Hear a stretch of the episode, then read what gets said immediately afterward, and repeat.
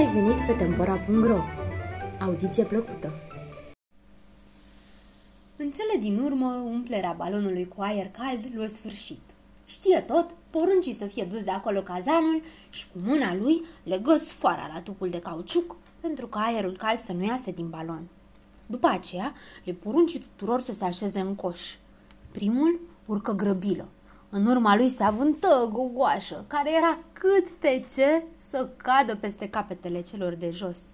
Pe lângă că era rotofei, toate buzunarele îi erau doldora cu fel de fel de lucruri.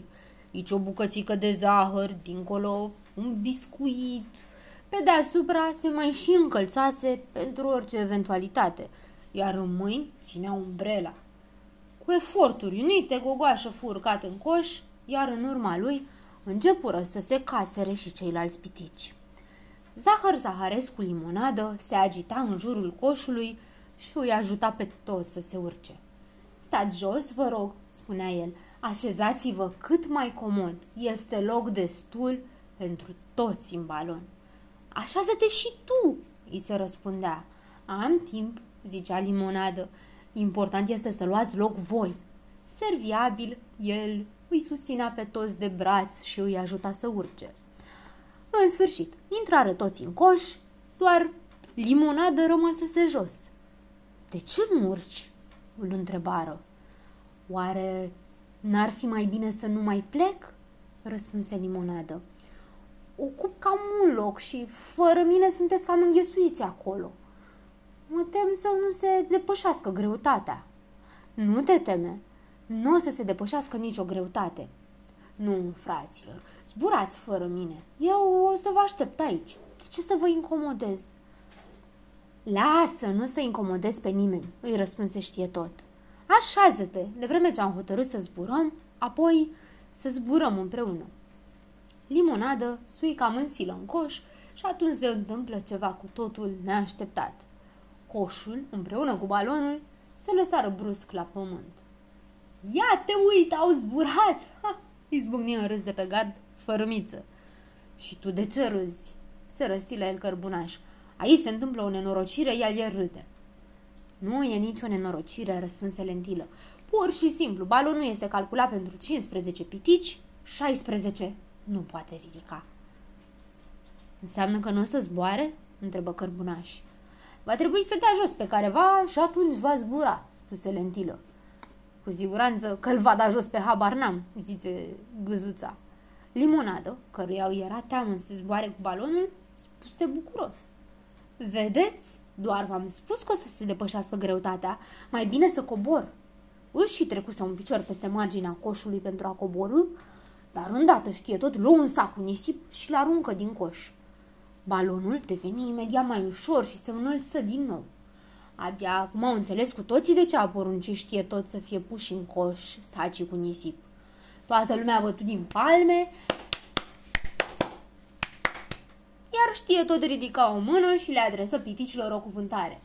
Rămâneți cu bine, fraților, strigă el. Noi zburăm în ținuturi îndepărtate. Peste o săptămână ne vom întoarce. Rămâneți cu bine.